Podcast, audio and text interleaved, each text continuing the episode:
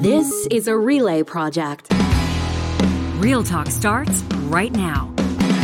Here's Ryan Jespersen.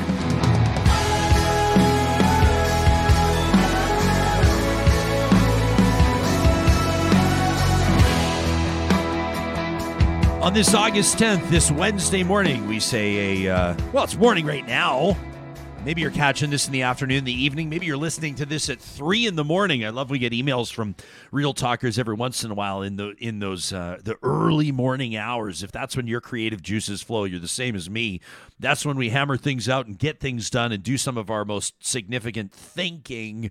And uh, we have evidence of that with some of the emails we want to get to today. Jespersen here with Hicks, and we wanted to start the show today with a shout out to Brenda who chimed in on our live chat just a moment ago. She Yeah. says to us on this Wednesday, she apologizes for being late. This is where Brenda and I will never see eye to eye. It's not a bad thing, Brenda. I'll acknowledge right now you're in the right, I'm in the wrong. But Brenda was just late for being as early as she usually is. When I'm late, I'm late. Brenda says, I'm sorry I'm late to the chat. She says, I was just listening to Seriously, uh, which filled our buckets. A new episode uh, of Seriously with Supriya and Ryan is out. And thanks to everybody who checks it out, everybody that uh, subscribes to Seriously with Supriya and Ryan, wherever you get your podcast, you can subscribe on YouTube. Uh, you can check it out online at seriouslypod.com and you can follow us on all the social media platforms. We work hard on Wednesdays, that's for sure. We get It's here. been a at the- long day already. We get here before the rooster starts Oh crowing. man! And uh, big shout out to you, John, uh, doing just an amazing job Oh, on that project. and we're having a lot of fun with it. It's a different vibe here on Real Talk. We have the the uh, you might call it like a news magazine format. We have the longer form conversations where we really get into stories. Uh, two of them coming up today. It's going to be a difficult conversation about a half an hour from now with two alumni from this Saskatoon private school that is all over the news. It's it's Legacy Christian Academy. It used to be known as Saskatoon Christian Center Academy. You may have seen it online, people talking about CCA. This is the school where 18 former students have come forward, and, and you could maybe say 18 and counting, alleging circumstances of abuse. They talk about being isolated, being gaslit, being manipulated. The school officials allegedly conducting gay exorcisms, paddling students, putting them into solitary confinement. One of those students, as a matter of fact, the one that got the ball rolling on this with a, a pretty powerful Facebook post a while ago is Sean Kotelmach. And Sean's going to join us along with, we think, Jillian Kudryk. That'll be in about a half hour. And we'll get into that story. That's one that's receiving national attention for a number of different reasons. People want to talk about accountability in private schools, people want to talk about oversight and safety for students in schools like these.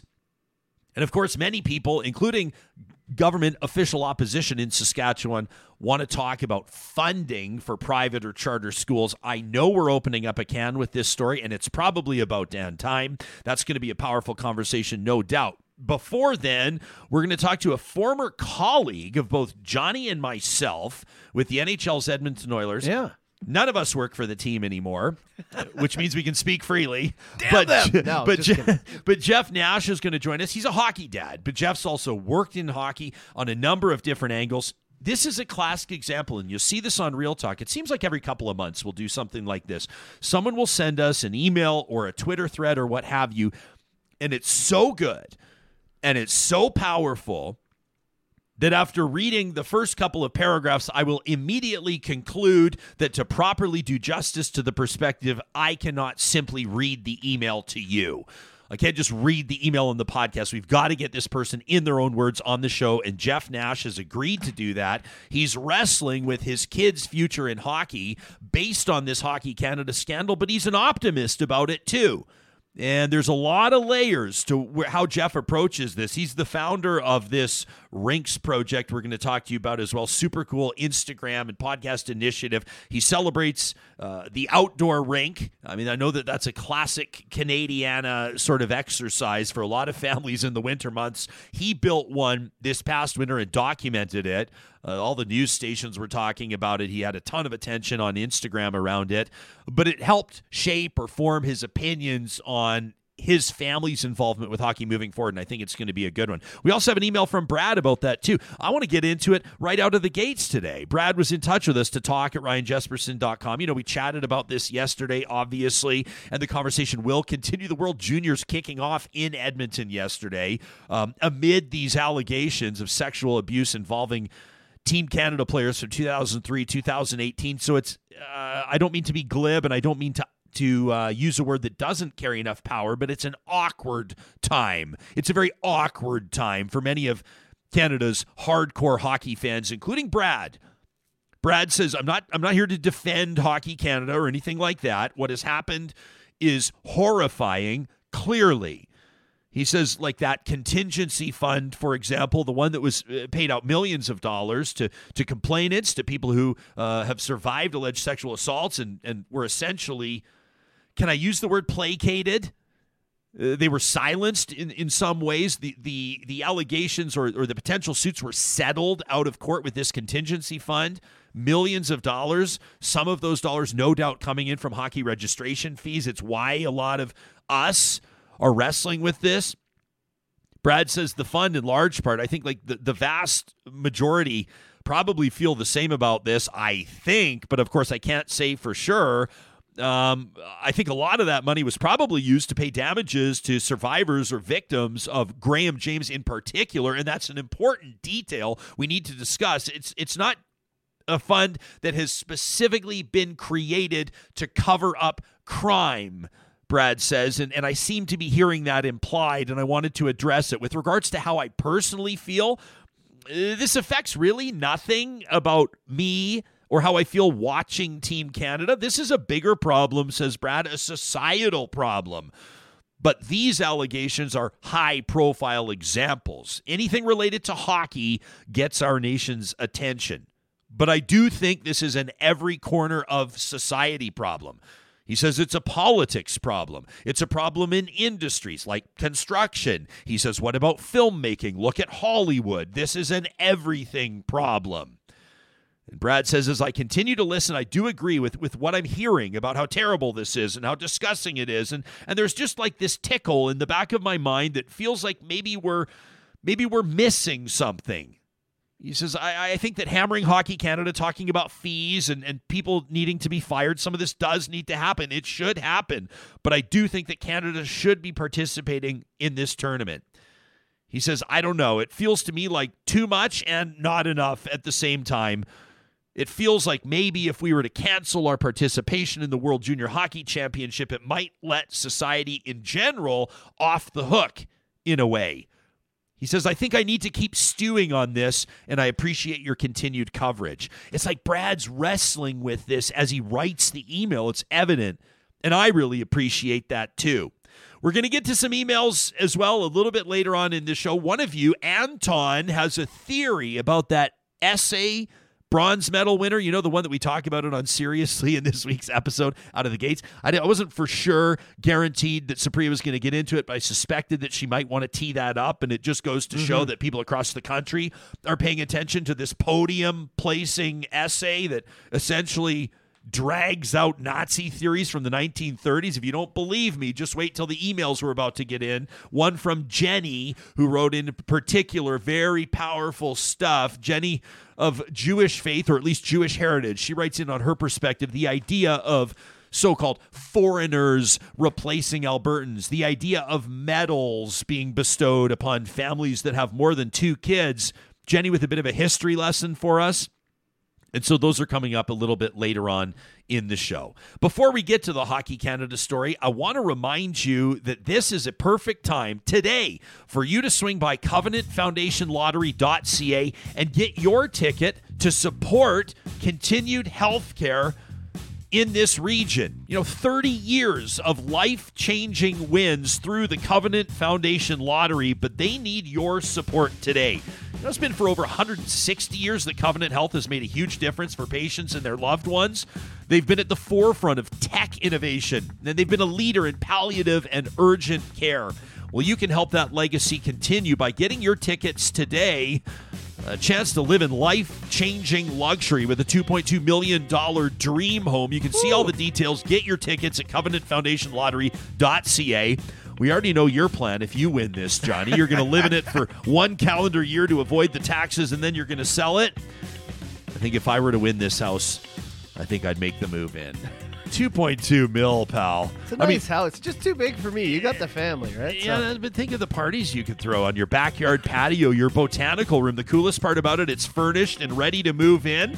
You can find out more about these prizes at covenantfoundationlottery.ca or give them a call at 1 944 2774 and keep an eye out for the Festive Dream Dollars Initiative and a whole bunch of other cool reasons to get involved. Our friends at Athabasca University, yeah, we know they're in the news, and we're going to be covering this story coming up, we hope, by week's end. Of course, there's a lot of levers being pulled when it comes to the funding for Canada's online university, but that's not why I'm talking about them right now. I'm talking about them now to remind you that the online element of Athabasca University makes it a perfect fit for thousands of Canadian students, regardless of where they are. Even better, the online programs and courses give you the flexibility to learn at your own pace on a schedule that suits your lifestyle. You're never going to fall behind in your course because you had a family emergency or because you wanted to travel or because you needed a day on the patio with your friends. You work at your own pace at athabascau.ca. I talk a lot about our hashtag Real Talk RJ. You know that's powered by the team at Park Power. They want to remind you about the blog section on their website. Just go to parkpower.ca and scroll down. You can learn a whole bunch about some of the stories that relate to the services that they provide. That includes thoughts on where the pricing or uh, perhaps access to natural gas. I mean, everybody's taking a look at inflation and rising rates. You want to know should they be capped? Should I have a variable rate or a fixed rate? What's the right fit for our family? Great resources available at parkpower.ca where the promo code 2022 Real Talk knocks $70 off your first bill from Park Power. And while we're at it, let's remind you that if energy is your jam, I mean, if you're looking, driving past neighborhoods, new neighborhoods, heritage neighborhoods, and it's the solar panel installations that catch your eye. You're just like me. You can appreciate the clean install, and you wonder how much it's changed their bottom line. Kuby Energy is your number one first stop. That's kubyenergy.ca for a free quote today. They've got all the details on this $40,000 interest free loan. It's available from the federal government right now, so you can get started on your sustainable energy goals. 40 grand, an interest free loan. Why not get started on your solar transition today at kubyenergy.ca? So I get this email yesterday. I recognize the name Jeff Nash from Offshoot Studios. He says, Jess, I, I'm watching the show and your segment about Hockey Canada. He says, I've written out many threads on Twitter, but I always default to saving them in my draft folder because of the fear, to be honest. Why? I don't particularly know. Nasher goes on to say it's uh, something that I've been meaning to get off my chest, uh, maybe to help parents that are on the fence. I don't know. He says, I'm also looking to register one of my sons in hockey this year for the first time. Jeff says, I got a complex relationship with the sport. Besides coaching, working as an agent, I've seen the sport from every angle, like player, official, you know, Zamboni driver, rec hockey participant, hockey production at the highest levels. I have deep roots in the sport. And he goes on from there. As mentioned, I reached out to Jeff and I said, You got to just join me on the show, pal. Let's talk this out. And he's agreed to do it. I'm grateful for it. It's a pleasure to welcome Jeff Nash to the show in uh, what probably, John, correct me if I'm wrong, is a top five studio setup all time for I a had real a talk feeling. guest. I had a feeling it would be. uh, we knew pretty- that he wasn't going to check in from some lousy basement studio. Nash, most people are going to hear this on the podcast, so let's describe it. It looks to me like you- you're you're surrounded by seats from the old rink. Yep. Yeah, I got some uh, some old Rexall place seats. Uh, spent many many days just like yourself in the in the old barn, and um, I've got you know I just kind of collected stuff when I worked uh, in the NHL. I collected uh, toques and beanies and pucks and jerseys and press passes and patches and everything. So I kind of made a little home studio for uh, uh, my YouTube channel, and so yeah, I think it looks good. Shout shout out for the uh, the old Poly 2K, the Paul Kariya sweater behind you. That's my I love that Anaheim Ducks jersey. I just I know some people I, I that's one of my favorites and Paul Kariya, one of the all time greats out of Canada. Not, people don't talk about Paul Kariya enough. Do you agree? Yeah, he's uh he's kind of a quiet uh you know being half japanese like myself um having roots in the asian community he's uh we're, we're pretty reserved, um, which is ironic because I'm on the show talking. but uh, uh, you know, we're we're pretty pretty quiet. Uh, we kind of try to let the uh, the the action on the ice speak for itself. And he was uh, definitely an idol of mine growing up when I played uh, minor and junior hockey. Jeff, I'm really grateful that you've agreed to talk to us on the show. Your email impacted me. I read it twice back to back when you sent it, and it was a long one. You poured out your heart. And what I especially appreciate about this, and, and where I think that a lot of people are going to relate to this conversation, is this isn't people that are looking to pile on the sport. This isn't people that have had an animosity toward hockey or hockey players or hockey culture uh, f- forever and have been looking to grind an axe or bury those for whom they have had a great degree of disdain but you're not ignoring some of the very real issues that are plaguing this sport. Take us into your relationship with the sport. It's pretty self evident based on your background and what you've told us to this point, but I know you've been wrestling in a way that a lot of people have, including me. Yeah. Um, so, you know, like you mentioned off the top, you know, I, I played minor hockey. I've officiated, um, you know, worked for worked for Hockey Canada, worked for the Oilers, and uh, seen seen the sport almost in, in every direction and angle, and um, and I and I love it. Like that's the one of the biggest struggle that I have with the sport is, is I absolutely love the sport. Um, I still play to it, play um, rec hockey, and and uh, still love watching uh, hockey all the time.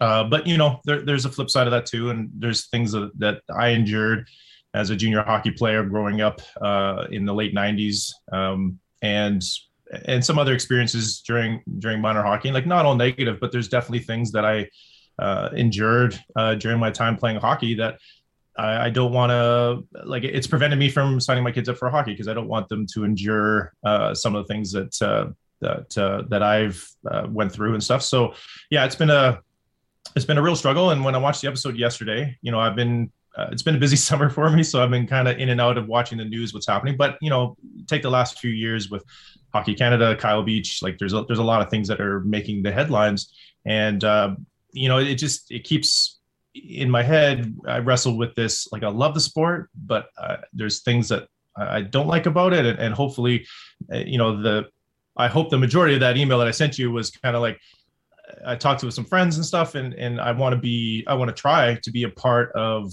of of the change. You know, not just looking at it and saying, oh, you know, get over it, sweep it under the rug, like it happened ages ago. What why are we talking about it? I, I want to be a part of uh, my kids' uh, hockey uh, career and, and to other parents hopefully to look at me and go you know you know we don't we don't like certain things about it. We want to change it. Well and, let's be honest in life uh, maybe this isn't the case for everybody but i know it's it's certainly the case for me that sometimes when you're being called to the carpet or when something that you are or something that you represent or something that you love is proven to be at fault or to be problematic or to, or it can get very uncomfortable. And we don't like to be uncomfortable. And sometimes we're hesitant to make others uncomfortable. And so we choose not to go there. I mean, I was really intrigued by you saying that, you know, you've you've written these long, thoughtful Twitter threads, but but they're all in your saved draft folder because because why? Yeah, I mean, it's it's I, when you say that now I'm like, well, now I'm on the show talking about it. So that's, that's obviously that hesitation's, uh, uh, um, you know, you encourage me to, to, to, speak out. So, uh, but yeah, you know, I think hockey is like like it always gets compared to religion in this country. And uh, often people when they say anything anything negative towards it you know there, there's blowback. There's people like oh man like come on you know shut up. Don't why are we bringing this up?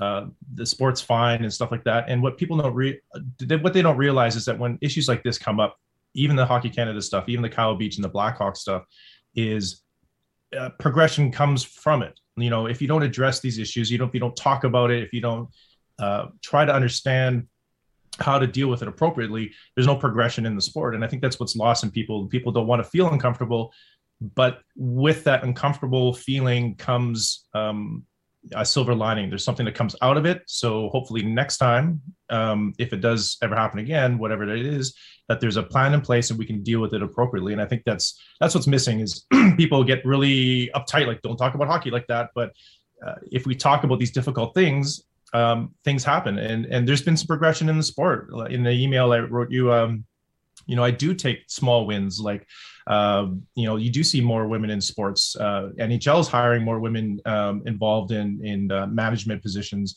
Um, you know, even the the land acknowledgement at Oilers games, like I I look at those as as like they're small, but they're big wins, and they really matter to people uh, that they affect, right? And you know, the Oilers should take pride in in that. They're I think they're the only ones that do it in the league, and that that's that that's big. And so when we have these uncomfortable uh, conversations, good things come from it and i think that's what people miss you know is interesting and it's chief wilton littlechild for people that haven't had a chance to attend an oilers game in person that delivers that land acknowledgement i mean he's he's the one that just put a headdress on the pope for perspective i mean this guy has been a major figure in can I call it the reconciliation movement at least mm-hmm. Uh, mm-hmm. in Treaty Six, uh, Treaty Seven territory, uh, and into Treaty Eight. I mean, his impact has been widely felt. I'll be honest, just anecdotally, Jeff.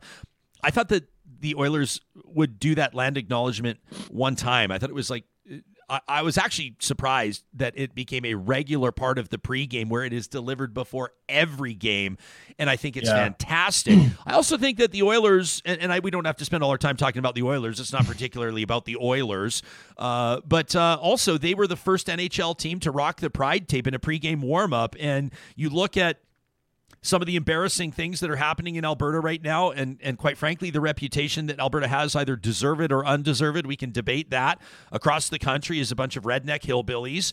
And you look at the leadership that the Oilers have shown in the heart of oil country on some of the more progressive or empathetic uh, initiatives, and and I think that the team deserves a lot of credit. You make a good email though, and again, this is a comment now. Uh, the bigger picture, the hockey world in general. In your email to me, you said you do see some. You say women executives being hired, and you see some of the movements around uh, the right to play movement, and and and around minorities in sport and the LGBTQ2S plus community, et cetera.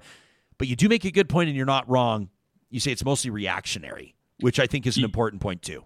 Yeah, I mean it's, um, and I think that's uh, maybe a, a, side issue that kind of um, I wish was better in hockey is that um, someone on on leadership or on um, uh, on exec level has the foresight to to look into the future and and read you know the tea leaves so to speak and say okay what's going to be coming up? What are things going to uh, that are going to come up as issues? And um, you know racism um, uh, you know hockey is for everyone. These these initiatives um, i think you know th- they have good intentions. The pride tape is is an awesome symbol. Um, and hopefully that uh, snowballs into more just kind of uh, culture things in the sport because it, it, definitely needs more support that way. Um, but yeah i mean again the stuff that has come out um, whether it's in the nhl hockey canada or minor hockey um, you know you would think from a from an organizational standpoint, it kind of makes sense that they they don't want to address it because you know it means that they have to acknowledge it and admit admit a lot of stuff that's happened. Um, but a lot of these initiatives are um, uh, things that happen are after the fact. Like a big big thing has happened, and the NHL is like, okay, this is how we're gonna fix it, or this is we're launching our new uh, uh, hockey's for everyone campaign and stuff like that. And it would be nice if, if there was staff or, or executive uh, on the boards or whatever that to look at society as a general and be like, okay, so how does this fit into hockey, and how can we uh, adapt hockey to meet um, these societal issues uh, going forward? But yeah, it's it's mostly reactionary, and I think again for you know someone with uh, Japanese background with the with the racism thing, it, it's great to see. But uh, you know, uh, players of all races have been, have been dealing with uh, that in hockey for a long time. Still. And, yeah. Still, I mean, I mean, you, you talked about Kyle Beach and the Chicago Blackhawks and, and the alleged sexual abuse and, and, and that kind of stuff. But I mean, what about like Bill Peters being fired as uh, head coach? You know, I mean, we, have seen some like uh, like yesterday, Jashvina Shah's on the show, um, author of Game Misconduct. She joined us from the states, and she's talking about John Vanbiesbrouck, who's like still calling a, a ton of the shots with USA Hockey. I mean, that's still a major issue. Uh, I'd love for people to find you on Twitter and Instagram. You're the founder of this Rinks Around the League project. They can find you at underscore the rinks. Can you tell us how building this ODR, this outdoor rink, this backyard rink with your kids has has shaped or contributed to your perspective right now? Yeah. So mini rink, uh, I built uh, honestly on a whim uh, a little bit because we had the big dump of snow and and my yard is really uneven so that's why i haven't built a rink in it. And we got this huge dump of snow and i was like you know what? I'm just i want to try i want to build it. And so you know when i emailed you I, I mentioned that it was kind of twofold. One i wanted to kind of do it for excuse me my my youtube channel to show people like uh, you know you don't need uh, you don't really need plastic or boards or anything. You, you just need snow and and water. Um, and maybe if you want to paint your ice you can do a little paint um, to make a really cool rink. Um, and the second uh, reason why I built it is, is to get my kids out. You know, COVID. You know, rewind to last year at this point, we were all worried about back to school if if schools were going to go back into in person and and the Christmas break uh, when we had a I, I can't remember what wave we were on at that point, but um, you know, I needed my kids needed to go outside. I think mom and dad's mental health really uh, needed to uh, a break. So I, I, built this rink, and kind of the the really cool byproduct of it is that my kids, uh, in particular my my sons, uh, just grew to love the sport. And you know, I worked, gosh, uh, a better part of a decade in pro sports, and you know, it wasn't meeting Wayne Gretzky. It wasn't uh, working for the team and, and flying all over the North America with with a professional club that got my my boys into oh I want to try hockey. It was I built this rink. They went out on it, and my youngest in particular just was hooked every single day. Minus 40 didn't matter like and that's that's kind of what got me to realize that uh, you know my, my children got to experience the sport in its purest form which is just a frozen sheet. You go out and play you uh, you spend some energy he wanted to get better at it and stuff and um, you know it's that love of the game that I think we all come back to, and I think that's what we wrestle with with all the stuff coming out. Is like we all love this game, um, and, we have to remember that it is a game you know it's not necessarily our children growing up to be the next uh, connor mcdavid. It's about you know reconnecting with the sport at its purest form and having fun. And i think that was uh, an amazing byproduct of the rink is that my kids uh, got to experience the game how i did when i was a kid grew up to love it. And i think that's kind of was a major sway into rethinking uh, signing my kids up for hockey so you've got this this love of the game implanted in your kids now, and and and they've they've felt. I mean, to me, like some of the greatest sounds on planet Earth are, are like a, a, skate blade cutting through ice on an outdoor rink, or that echo. You, you know, of the.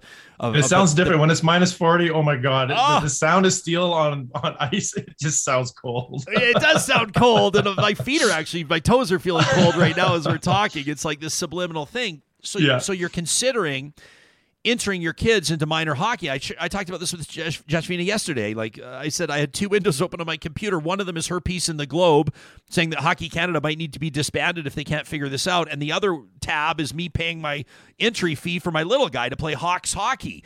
Uh, yeah. this winter and and I I just I'm just being honest like it just was a it's a it's a strange place to be and we want to make the right decision not just as parents or hockey parents but also as humans, as Canadians, mm-hmm. as empathetic people. And I thought it was really interesting as, as you divulged in this email that, that I'll bring this back to again. You say, based on your experiences in junior hockey in particular, with hazing in particular, that had precluded you from even considering entering your kids in the sport before. So, how are you reconciling that now? Can you shine some light on the hazing experience and, and how that impacts you to this day? Yeah, so I don't. Uh, um, I've kind of addressed it publicly a little bit, especially when um, um, you know Kyle Beach's story came out. Um, the hazing that I endured in, in, junior hockey is is as as bad, if not worse. I, I, think it really put in perspective. I was having a we I played Friday night rec hockey and uh, we had a young younger kid with us. I call him kid. He's probably like 30, 32. Um, and we kind of got talking into hockey and stuff and i don't know why the the topic of hazing came up but i he's like well come on like what did you endure? And um, i kind of told him a couple things and he's just like oh geez yeah that's that's bad. And um, you know i'll put it this way uh, when when i went through the hazing uh, when i played junior hockey the way i saw it was uh, and maybe this speaks to hockey culture is that i i a, as a kid at the time understood it as kind of a part of the process. Like in order to uh, uh, pay your dues per se, um, that was part of the process of, of well being welcomed into the junior hockey world. Um, you know, I you know, weeks prior to hazing going on, the, the vets on the team are like, "Oh, rookies, you're you're gonna get it, you're gonna Yeah. get it," and they kind of like, you know, you just wait, you never know when's gonna happen. And I'll never forget. Um, after practice one day, we were all in the locker room, and uh, some of the vets were walking around and, and like, "Who wants to go first? And me being, uh, you know, wanting to prove myself, and and me being uh, uh, a young kid, I I put up my hand because I didn't want to show them that I was afraid. You know, I, I wasn't going to be afraid of what they were going to do to me, and um, you know that that happened. Um, a lot of stuff happened, and uh, uh, we after that happened, uh, I think they did a couple groups. So it was like me and like I, I would say about four other rookies at the time, and they did it in stages. And I think the first night was obviously the worst because after that, um, management did catch wind um, and they kind of put a put a shutdown to it. Um, I mean, nowadays, talking with other players and stuff, it's it's no more than you know they, they take them out and, and and get them you know have drinks and they have to wear uh, embarrassing clothing and stuff like that. Um, I mean, as a kid, I, I understood it was a mechanism to kind of embarrass you and belittle, belittle you and welcome you to the team. And after what I went through was done, um, one of the senior guys came up, shook my hands, and said, "Welcome to the team." And I actually felt good about it. Like you, as a kid playing hockey, you're like, "Okay, I'm in. You I'm know, in. I, I'm in. I'm in with the with the with the group." And next season, And- I get to do it to the rookies. Yeah, well, I knew right then I was not going to be doing any part of the hazing. Um, it was bad. Um, I went through it, but I had no part uh, moving forward in any of that because it's. Uh, I think even then I recognized that it was bad. Um, but as you get older and you understand that some things aren't appropriate.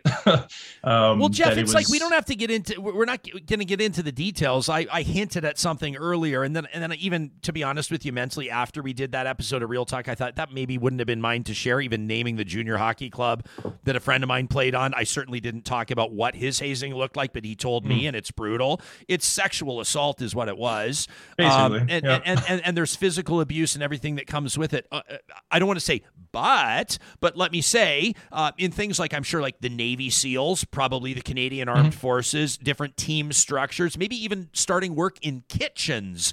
I mean, we've talked about mm-hmm. in hospitality, there's issues. There's issues in many different industries. There is that idea of paying your dues, of earning your stripes, of becoming part of the team, of showing that you know mm-hmm. the value of work. And that might be something like the rookies on the team loading the hockey bags onto the bus with the trainers. And I think that there can be value to a certain degree with newcomers to a team or group doing something to establish themselves as part of that group to so called earn those stripes. I do think that there's part of that that provides some value, but it's just gone so far past that that it Yep. gets to the point now where to walk it back, you almost get to a point where you believe that we've got to just stop it full stop. They're, they're, Yeah, I the think- lines have become so blurred. Yeah, and I think um, I think uh, compared to a lot of hockey players and people involved in the game, I think my other uh, experiences in life. Um, I, I spent ten years in nonprofits. I worked for children's camps. Uh, I was a program director for you know fifty uh, young adults that came over uh, the the country to work with kids with special needs and stuff. Um, there's a way to to handle that. It's just it's just a matter of they're being taught. You know, I don't. You know, there's people that. And rightfully so, deal with these issues, whether it's legally or not. Um, I look at my time during what I experienced. I recognize the mechanism of it, and you know I've kind of made peace with it. I recognize it's wrong, and I recognize that it's it shouldn't be it shouldn't be uh, anything that was for. And um, honestly, that the I don't even I can't even remember who did it to me. I was blindfolded at the time, so I don't even know. But like uh, the people who did it to me were probably taught that from somebody else. And so my experience with with nonprofits and camps uh, the way we do it, um, it's not necessarily hazing per se, but it, to your point, there's there's a, a time and a place for people to understand, like uh, to, to pay your dues, like you said. Yeah. But with my experience with working with nonprofits, there is there's a, a much more productive way to go about doing it rather than embarrassing and belittling and and doing illegal stuff. Like there's there's a way there's a way to do it where you celebrate them on the team rather Yeah. than uh, treating them like dirt. Yeah, so it's there's, like there's a way to do it. The, so. the corporate team building idea of like every, I mean, Kinda, yeah. Everybody Yeah. does Yeah. the trust fall or whatever. I was like Yeah. for for a lot of people like me, that's actually their worst nightmare is the corporate team building. but but you're right. I mean, there's different ways to endear somebody or welcome somebody or or, or, integrate somebody into a team atmosphere. That because what, have to include what happens what happens with what I experienced and maybe what your friend uh, also experienced is that then it's then it spills into well do I want my kid to be a part of this? And that's what they don't think about at the time but then you know it manifests in your head of like well I don't want my kid to to to do this. And that's kind of you, you talk about how it affected me later in life. That did resonate with me. And I think um, the the thing that trumped all that was mini rank and seeing my kids uh, genuinely love the game and the sport um, that trumped. And and hopefully when they uh, play hockey this fall you know they'll fall in love with it like i did and, and hopefully i can try to mitigate as, as much as the negative stuff as much as possible I, I highlighted one thing, well, many things in your email, but one of them was uh, you said I also feel.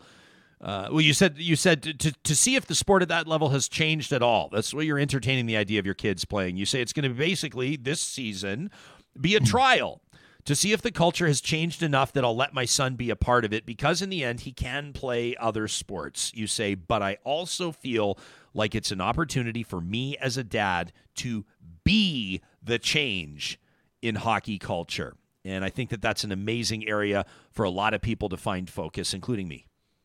yeah and i think that's maybe another thing that gets lost in all this is that uh, you know the the organizations at the top level are you know they're they're having to wear everything that's happened right now because of the way they kind of dealt with things. And uh, at the end of the day when it comes to especially amateur sport not just in hockey but all sports across um, um, the board is that uh, we have the, the biggest impact. It doesn't uh, you know hockey canada the nhl or i don't know what the, the soccer football leagues are or whatever in, in canada um, they can put all the rules in place they want. But at the end of the day it's the coaches and the parents at, at the ground level that have the opportunity to really influence their their kids and other kids too on you know how to behave. Um, you know the line of when kids play hockey that they they dress up in suits and are, are taught to be proper gentlemen you know off the ice you know. Um, and and to really foster that and show kids that you know if you know xyz happens in a locker room no that's that's not okay i don't care about the code of the room where you know what state what happens in a locker room stays in a locker room if, if some certain things happen like no that's that's look, not okay look where that's gotten us. yeah, exactly. It, it's and for the longest time, especially when you're in hockey, especially when you're in hockey, it's it's really you, you kind of live by that code. It's almost like an honor code. Like, well, nope, we don't talk about what happens in the room.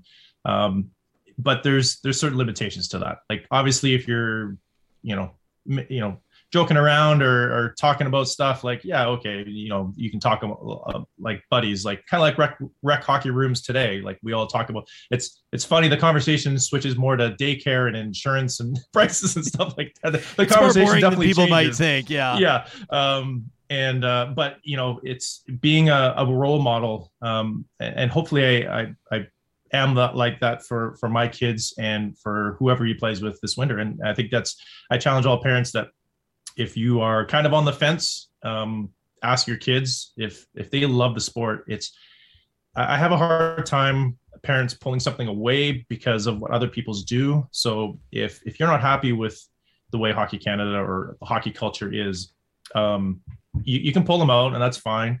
But i also think that if if your kid is wanting to play um you can foster that love of the game because hockey does bring a ton of great stuff. I mean, it, I built my life and my career almost around the sport. I still love the sport, regardless of what happened to me in junior hockey, regardless of all the stuff that happens. Like I, uh, there's nothing uh, uh, beats the feeling of, of just playing hockey and going out for a skate. So, you know, no, no one's going to be able to take that away. And I think that's the one thing that out of all the stuff that I experienced is you know whatever they did to me in that locker room in junior hockey is not going to take away my love of the game like that's that's permanent I, I will live with live with that my whole life You can find Jeff Nash, uh, subscribe to his YouTube channel, Rinks Around the League. He's on Instagram and Twitter as well. And I'm so grateful. Uh, you're obviously a, a, a, very thoughtful guy, Jeff. I know that you've, you've, you've really contemplated whether or not you wanted to put this all out there on the record.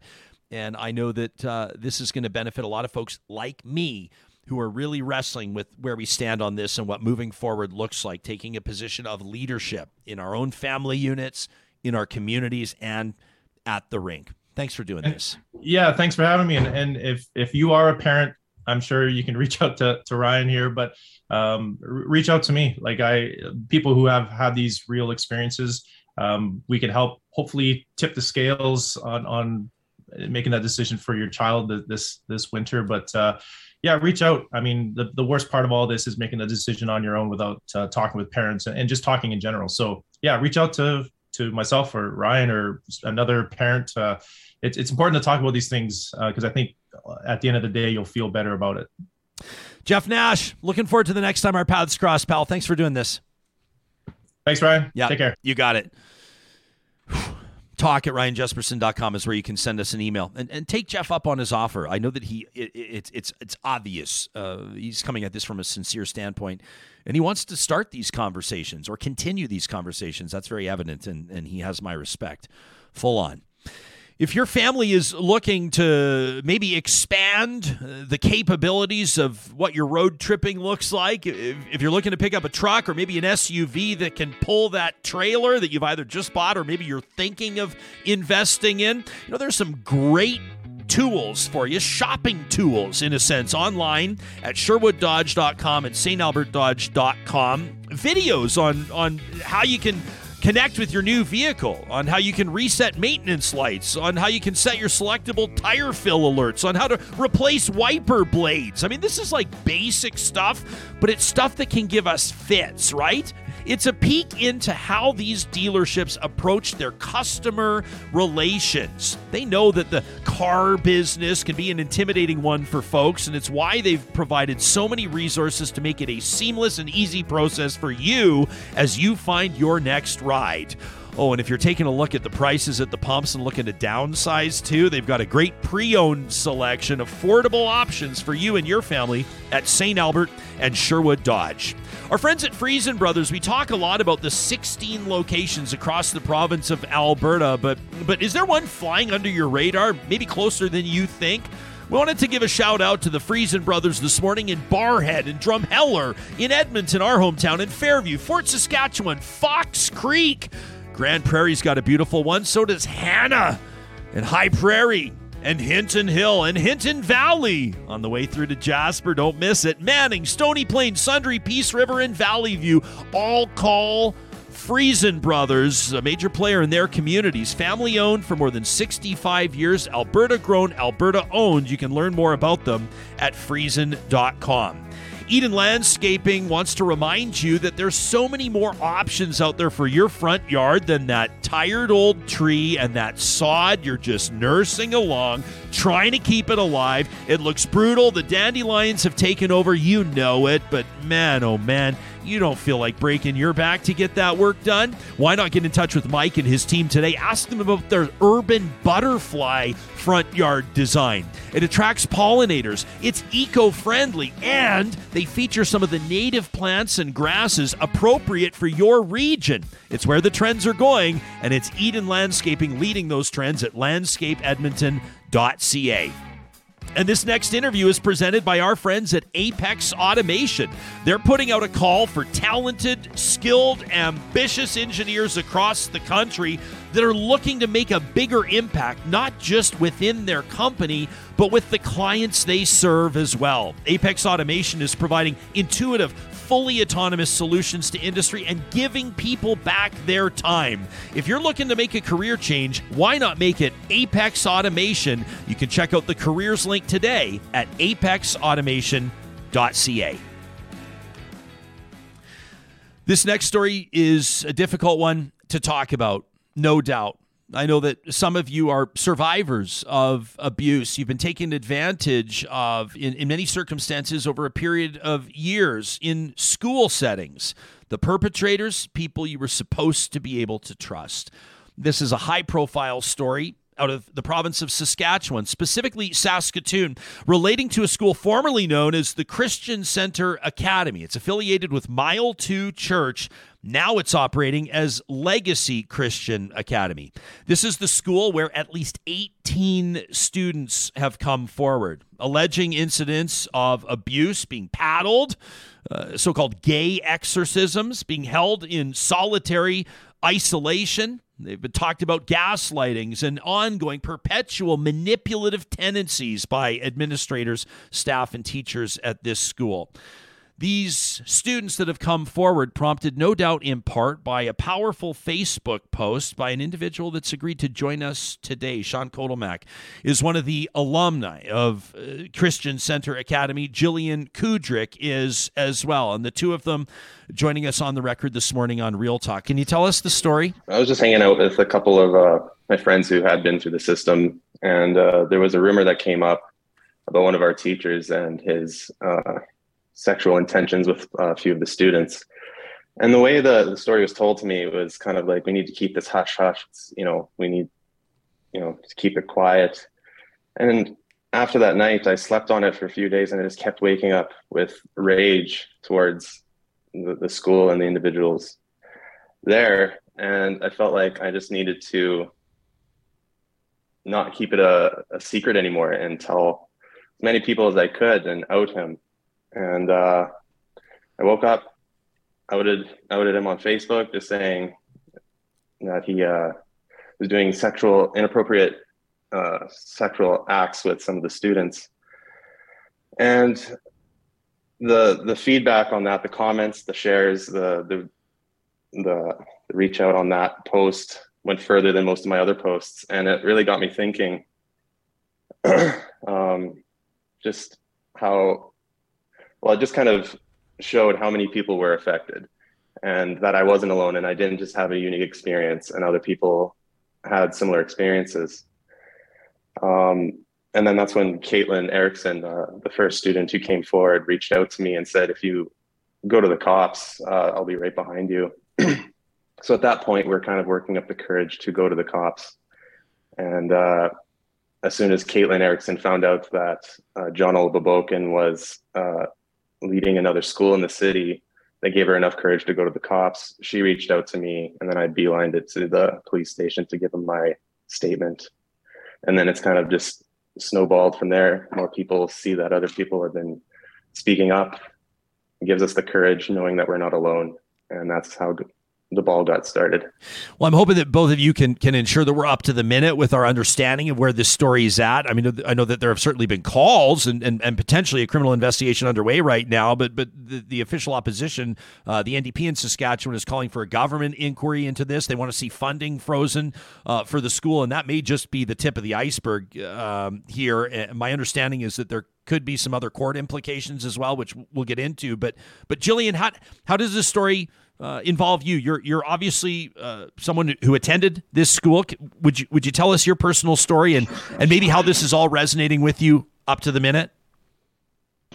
Um, I went to Christian Center Academy. Um, I started in grade two, uh, and then we left when I was in grade nine. Um, I actually wouldn't have said anything. It was something I just kind of built up for years. You know, even family members, some of them didn't even know what we went through. But if it wasn't for Caitlin, Sean, Coy, Cody, a bunch of them, you know, going on the news, I probably would never have said anything at all because it took a lot of courage. I mean, there was a lot of trauma that I didn't want to talk about and I didn't want to deal with. Um, but I guess we're all a team and we can all do this together. So, how are you with with regards to your personal experience there? How are you reconciling, or or how are you processing, is a better word, what you're seeing now? I mean, it's no small thing for 18, almost 20 former students to come forward, and, and some of the things that they're sharing are are, are quite frankly horrific. Um, are, are are you finding some comfort in the sense that you're able to tell your story and that there may be some accountability? It's no doubt been a difficult experience for you, I would imagine. Um, yes, it definitely has been difficult. Um, but like Caitlin said yesterday, it's been a long time coming. Um, you know, I reached out to Caitlin because I wanted to do something. I wanted to make my story told. Um, so I had went to the police, and once I did that, I realized how many more people there were.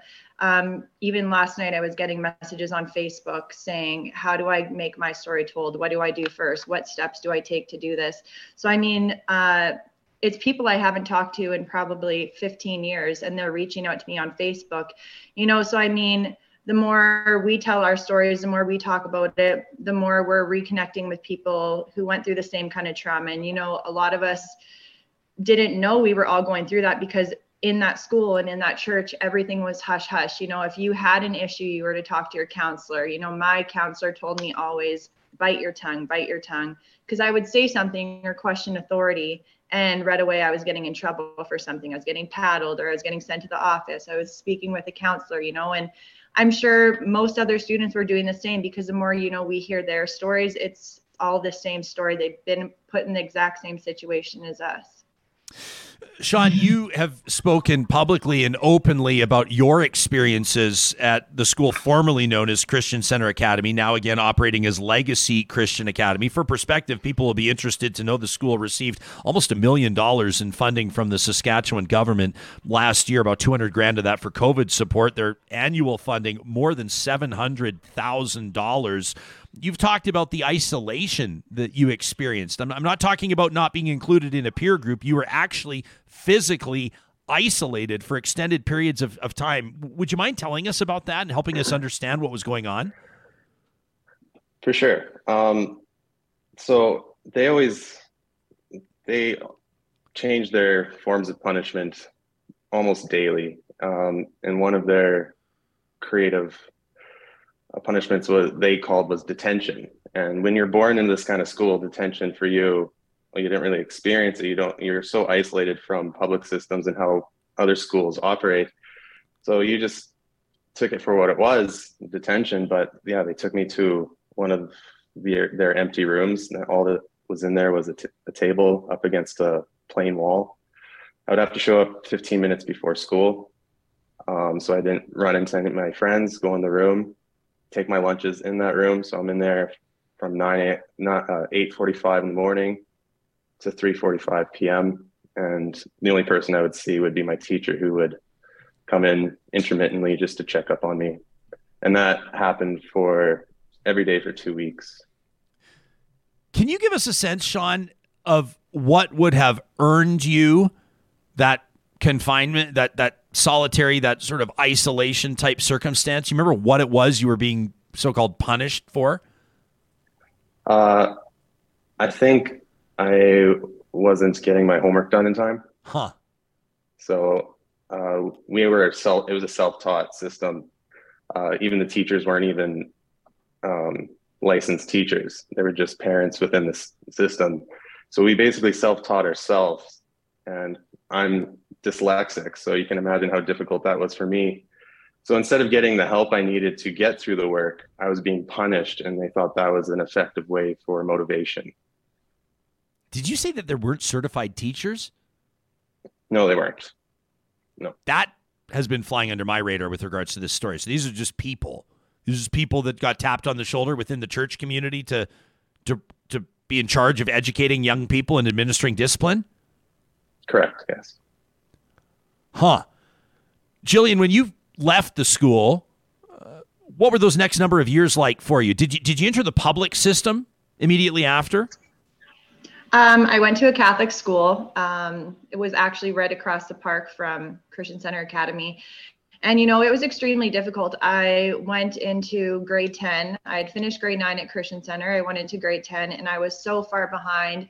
Um, my math was like at a grade six level my reading level was like a grade five level and you know in christian center my i was supposed to be going into grade 10 so i was so far behind. So i mean schoolwork was awful. I was always like with an ea or i was trying to get caught up which i mean eventually i did but it took a lot of work. Um, also just you know going and being so isolated at christian center to going to a normal school i obviously dressed super strange you know because we had a dress code we had uniforms at christian center so then going to a normal school i was an outcast and you i don't know it just puts you in a very awful position that no one would want to be in because you don't know what it's like to be in the real world do you still go to church i know it's a personal question you know, I don't anymore. I, do I still believe in God? I believe yes, there's God. I believe there's something else there, but no, I don't go to church. It kind of ruined it for me. Sean, do you still go to church? No, I don't. No. Is that based on uh, your experience at the school? Yes, I would say it would have a contributing factor. Um, just how giving giving any person a position of power uh, and uh, in an isolated scenario is, is kind of scary and it's not just our church that um, i don't really agree with it's it's mo- it's most churches and organizations because they feel like they their belief is above the law and human rights and i just don't agree with that can you tell me, uh, both of you, but Sean, we'll start with you about this class action lawsuit. My understanding is that this is a really recent development, like like sort of last night into this morning, as we're speaking now on this August 10th, Wednesday morning. Uh, can you share the details with us? Uh, yeah, sure. So, uh, class action lawsuit has been submitted against the church uh, for $25 million in damages. Um, again, it's it's a, it's been a long time coming. Um, yeah, it's the, the the the process has begun, and we hope just to see some change from it. Who has joined the class action? Um, all the 18 victims that have come forward. Um, I am aware of more that have come forward since the the news outreach, um, but I don't know the exact number for the the people involved. Jillian, have you joined the suit? I have, yes. What would it count? And so to, has my younger brother. Uh, okay, As, aside from 25 million or or a negotiated settlement or, or, or however this plays out, aside from the financial element, uh, what would accountability look like to you? Ultimately, what would accountability represent? Honestly, for some of them, I would love to see them behind bars. I think that's where they belong. Um, money doesn't really do it for me. I'd rather just see them locked up because a lot of them, like the way they treated us, the way they were gaslighting us, the manipulation, isolation, it's sickening. And I think they should be behind bars. That's, one of the things about this story that that are that I'm trying to from an interviewing standpoint I'm trying to cover this adequately but this is not like one the allegations are not that one teacher had inappropriate sexual relationships with minors. That is one of the allegations right? It's not just allegations that gay students were ostracized or even expelled that so-called gay exorcisms were being held. That's one of the allegations students were being paddled students were being isolated i, I mean you, you, it, it's it's a real mess and Sean, I would imagine when you talk about these, and I'm going to call them survivors, these 18 survivors, uh, these 18 alumni uh, from this school, and there's probably more. How do you wrap your mind around the magnitude of the allegations here? It is. It is quite daunting. Um,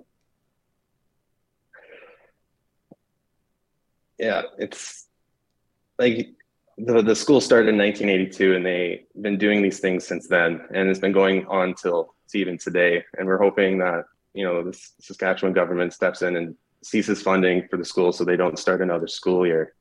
But you can imagine the amount of stories from 1982 to today and how many students have been affected. It's i would say it's in the hundred, hundreds of victims. I can't and, uh, imagine to be honest with you i can't yeah. um, and i and i can't imagine uh, whether you want to share or not, and I don't want to make any assumptions, either of you, Jillian or Sean, what some of the blowback must look like and some of the negative feedback, maybe from former students, from staff of that school, from members of the church, from members of the general public, for people who probably believe there's some uh, political element to this. Ha- have you experienced that as well? Uh, the feedback has been overwhelmingly positive. Uh, I wouldn't say that's good. Uh, there's uh, too many negative feedback on it. Uh, however, when we were out doing the, the press conference yesterday, uh, we did notice a few familiar faces that showed up just probably get a, a good wind of what was going on um, and fishing for it. Like one individual was there saying, Oh, it wasn't so bad. The, the abuse that was happening there wasn't so bad. What are you guys talking about? Like, is this necessary? And that, you know, angers us, but we just don't give it the time of day because, you know, we have the evidence, we have the stories, we have the shared experiences that prove the people who are ignorant to it and turning a blind eye to it um, kind of proving them wrong. I'm going to venture a guess that the person that's showing up to be the it wasn't so bad guy probably wasn't the one being subjected to a gay exorcism. Am, am I probably accurate in making that assumption? It's a rhetorical yeah. question. Jillian, you talked about you and your brother uh, joining this class action. It's a personal question. I, all of this is personal. I appreciate both of you being willing to talk about this. How has the rest of your family been with regards to the support here? All my family's been extremely supportive. Um, when I did want to first, when I first wanted to go make a police statement, I'm like, do I do this? Do I not? Because I didn't know what kind of attention it was going to bring, negative, positive. But all my family has been super supportive. Um, even my brother, who hasn't talked about that church or school since we left, I would think, um, he decided to go make a police statement. And I mean, you know, it's bringing up lots of trauma. I I wanted, I asked him if he wanted to be on the podcast. He's like, it's not something I really want to talk about right now. So I right. mean, everyone deals it differently, but yeah, everyone's been really supportive and that's all okay right i mean it's it's remarkable that the two of you are, are willing to talk about this i know that your stories are going to help a lot of people that are wrestling with their own personal experiences here but i don't take for granted uh, how difficult it can be to to re-trauma. I mean, a lot of people are being re-traumatized when we talk about this stuff. I feel like I don't want to necess- I, I, don't want to compare this to residential schools. I don't think that, that that's productive, and it's probably not necessarily 100 percent accurate. But at the same time, uh, there are some parallels, aren't there? Like th- there there's the it wasn't so bad voice in Canada about residential schools. There's what was the big deal. There was the it was building character. It's the it, there's the it they meant well, uh, you know, narrative that we see. I mean, there are a lot of things that Canadians have been forced to process in the past little while, not just these stories out of Saskatchewan. Uh, before I thank you both for your time, Sean, and, and no doubt we'll be circling back on this story, uh, I want to give both of you an opportunity to to touch on or address something that we may not have talked about. I know that there are so many angles and so many layers to this story that it could be easy to miss something. This will be a national audience that's hearing this, in particular, a ton of people in Western Canada. Is there anything that we've missed that's important that they hear? Um, well, if you if if you are if you relate to the stories at all, um, I recommend speaking up, uh, standing up for yourself. Take back that power that your abuser has take you know taken from you, and you know you'd be surprised how many people support, especially in today. You know the the, the focus on mental health these days is a lot more than it has been in previous years. So if there's a be- if there's a, ever been a good time to come forward and speak up, now's the time. Last word to you, Jillian, my new friend. Anything that we haven't discussed that's important for people to hear? Honestly, I think we kind of hit hit everything on the head. But um, yeah, what Sean was saying, if anyone who was put that through abuse or who did suffer, especially at that school, I would really encourage you to go um, make a police statement and tell your side of the story because the more the more the merrier. Yeah, that's Jillian Kudryk, uh, Sean Kotelmach, both of them alumni of Saskatoon's Christian Centre Academy, which is still now operating as a rebranded, nice try, guys, a rebranded Legacy Christian Academy. My thanks to you both. Thank you. Yeah. Thanks for the opportunity. And thanks to the audience members that participate in these interviews by submitting your comments, by taking in what these courageous people have to say, and by sharing your experiences with us. Uh, you can send us messages off the record. You can send us messages on the record. You know where to find us. Talk at ryanjespersen.com. You know, Glenna right now uh, on our live chat wondering what many are, I'm sure, how many other schools have the same appalling practices? How much public funding is supporting these schools? Is the government culpable for funding these schools? Lauren demanding religious accountability now. Donna, I mean, stating the obvious, right? But it's obviously something that needs. Donna says all schools in Canada should require licensed teachers. yeah, right. That blew my mind in that story. I couldn't believe There's just people that they're just not even licensed teachers. They're operating. There, there are there are ten things that are being alleged here, and I'm you picking the number out of thin air, but Mm-hmm. So many things being alleged here that would demand the attention of government, police, and the general public. Like, like one of them, like a teacher alle- alleged, and, and criminal investigation, we'll, we'll find out. I mean, you can't hide from this type of stuff. There's no statute of limitations on this stuff. But statutory rape is what you call it. In a, you know, it, it always feels like we, we sort of like blur we, we we massage these phrases to make them more palatable to make us less uncomfortable right? Inappropriate sexual relationships with minors. That's called statutory rape.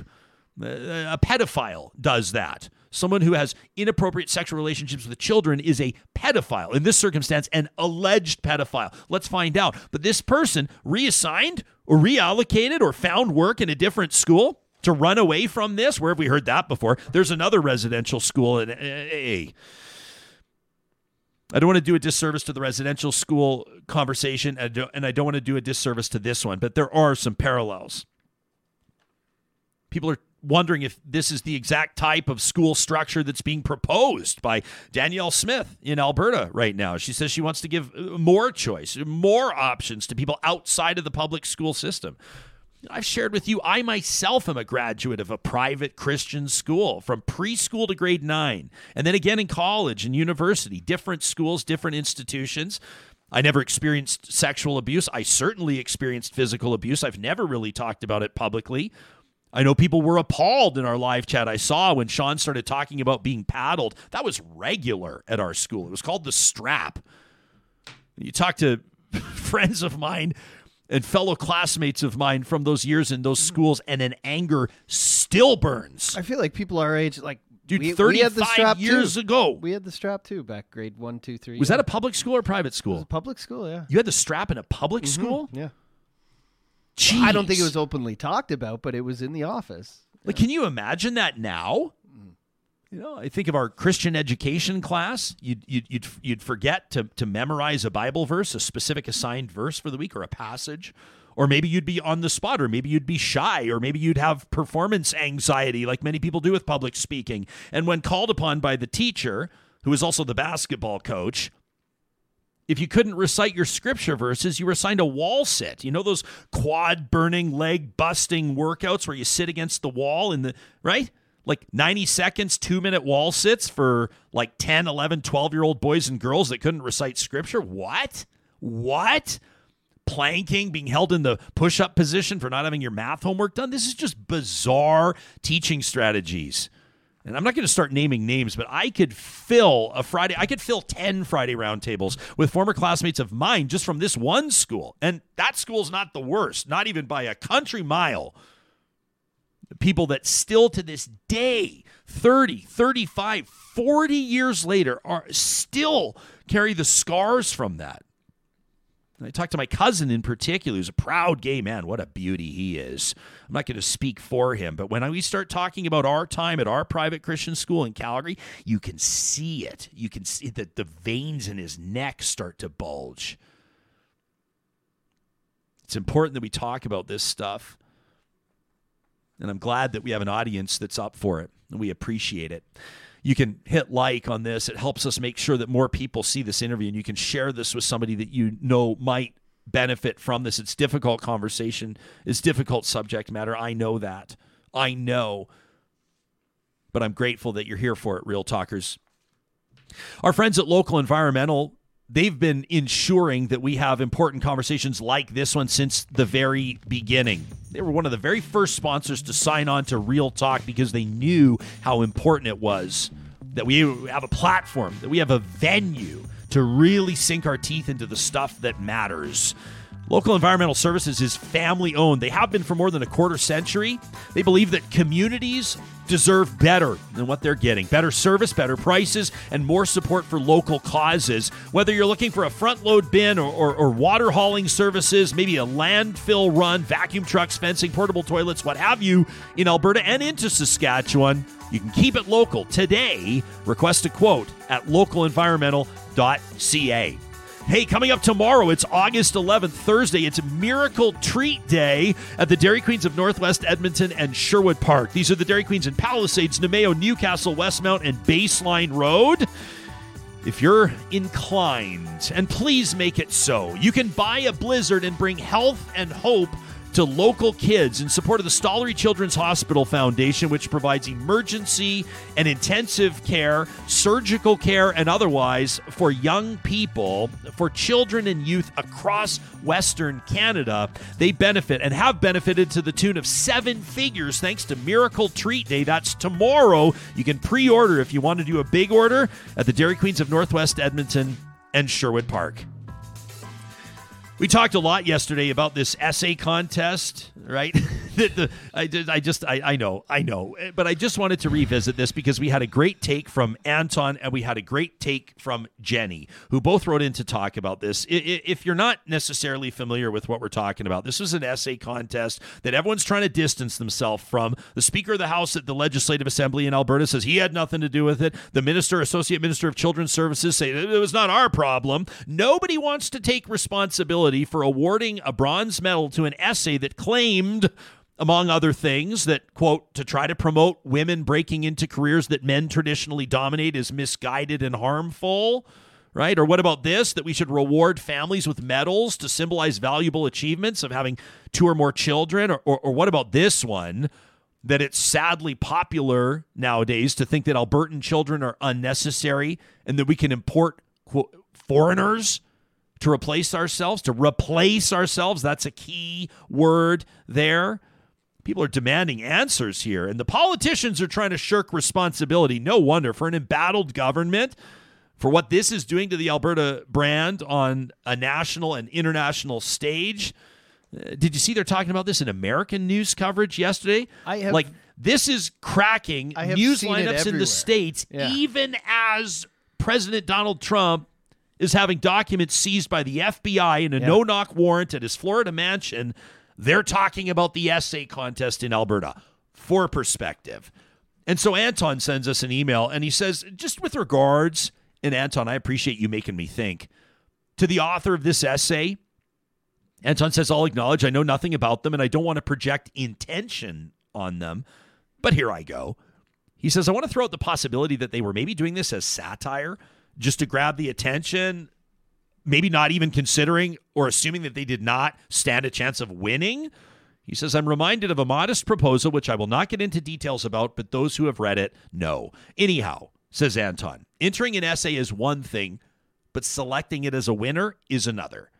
And if they did think that it was satire, they certainly could have marked it as an honorable mention as such with a notice that it was satire after confirmation with the author. Anton says has a great have a great day to my fellow real talkers. And this one from Jenny, who says I'm a little shaken. She says I, I don't know how familiar you are with uh, with a woman by the name of Kieran Dakin. She's a town councilor in Sylvan Lake. It's about halfway between uh, El, uh, between Edmonton and Calgary. A beautiful place, Sylvan Lake. She says uh, she's a town councilor there and uh, she was actually a hopeful in the UCP leadership race after uh, before being disqualified in part because it was revealed that that hate group the soldiers of Odin had been hanging out in one of her bars in Sylvan Lake supplying her bar equipment while wearing their vests Uh, so Jenny says the article that I've been reading, the news I've seen, shows emails sent to Ms. Dakin from Party Brass, from UCP Party Brass, stating that associations with groups like the Soldiers of Odin are unacceptable because they harm the party's reputation. She wasn't disqualified because these people are racists or anti Semites. No, no, no. She was disqualified because the UCP can't afford another PR nightmare. Because if they do, then the NDP will take over and tyranny will reign for all eternity and we'll all die, or something like that. Jenny says that that whole thing happened, and I thought, well, at least it could have gone a lot worse, right? It's almost guaranteed they're barking up the wrong tree with Dakin, but at least they're barking, right? And then the essay contest. Jenny says, now, in, in no way am I suggesting that our current ruling government are, are Nazis, nor am I suggesting the writer of that heinous essay is a Nazi. The term is thrown around with callous disregard for how truly, profoundly horrific the Nazis were. But I am saying, however, that the historical echoes are bloody near deafening right now. Jenny says in 1938, Adolf Hitler created a program in Germany called the Mother's Cross, and it was designed to encourage German women to have lots of babies. Uh, there was an arm of the Hitler Youth actually called Faith and Beauty, which was uh, intended to train 18 year old girls on how to be excellent mothers of many children. Another part of the program was the actual Mother's Cross to award women medals based on how many children they had. Women who had five children earned themselves a bronze medal. Women who had six children got a silver medal, and women who had seven or more children received a gold medal. Jenny says, I couldn't make this up if I tried. This is an actual thing that actual Nazis did. The point that I'm trying to reach here is that fascism is very much alive and well in Alberta right now.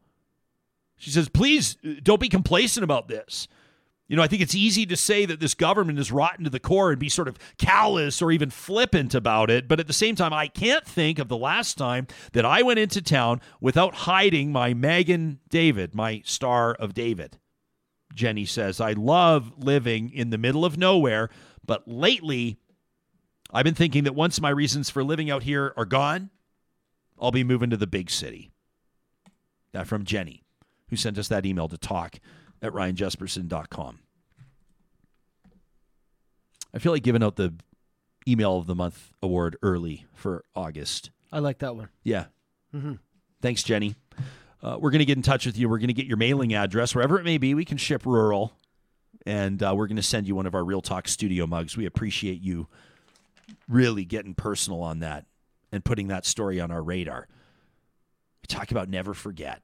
We talk about never again. And like Jenny says, I'm not calling this government Nazis. She says, I'm certainly not calling the author of this essay Nazis. I like that line in her when she said, uh, where is it here? She said, the term is thrown around, and I agree with her 100%. The term is thrown around with callous disregard for how truly profoundly heinous the Nazis were. But if we promise to never forget, let's look back on that Mother's Cross program from 1938 and find it relevant to what that essay contained. It's why we got to talk about this stuff. We appreciate your emails and we appreciate how you drive the editorial content on this show. We're going to wrap with something that makes us happy. Every Wednesday, we head out to the mountains, courtesy of our friends at, at Tourism Jasper. Uh, we remind ourselves about the natural, inherent, and restorative beauty in the beautiful Rocky Mountains and Jasper National Park. It's my Jasper Memories. And in this week's edition, we want to tell you about an opportunity to roll down the roof. This is one of Jasper's newest experiences, a new way for you to experience the all time and enduring beauty that is Jasper. These are vintage tours with a modern twist, open top touring. You can climb on board. These are brand new custom vehicles and explore the people and the places and the moments that have made the Rocky Mountain town of Jasper into what it is today. Uh, Pursuit's vintage inspired automobiles. So these are brand new, but Johnny, they look like they're 80 years old and they are so cool. Mm-hmm. They have the look and feel of the 1930s, including that fully open top roof, and the guide is wearing like a, a, a time period costume, so you're going to feel like you're stepping back. But they also come with things like modern comforts, you know, power windows and climate control, and even USB charging ports for your phone. You don't want to have your phone die on you when you're trying to get the most Instagrammable moment of all time, right? You can experience the rich characters, the fascinating stories, the gorgeous views, and photo ops at literally every turn. It's the perfect way to explore the Rockies. And if it's inclement weather, no worries. They've got glass or canvas top roofs so your plan can stay in place. So many wonderful photo spots. The guides know them all. You can get small groups, intimate groups, uh, all the way up to 20 people. It's perfect for a, a corporate getaway, maybe a stagette, a wedding, an anniversary or a special family time together in beautiful Jasper. If you wind up taking one of these open top tours, we would love to see your videos. You can use the hashtag on Instagram or Twitter, MyJasper, and the hashtag RealTalkRJ, and you could be featured in a future edition of My Jasper Memories presented by our friends at Tourism Jasper. Coming up tomorrow, we're grateful that he was willing to reschedule. We won't get back into our technical glitches on Friday, but yeah. we had a date with Jean Charest to review the conservative leadership debate. It was the last one in English and en français. Jean Charest joins us on Thursday. Plus, on Friday, we're going to be talking about some of this horrific vitriol, the threats that women are receiving, journalists, particularly of color in Canada. We'll shine the spotlight on there before the week's up. Make it a great day, Real Talkers.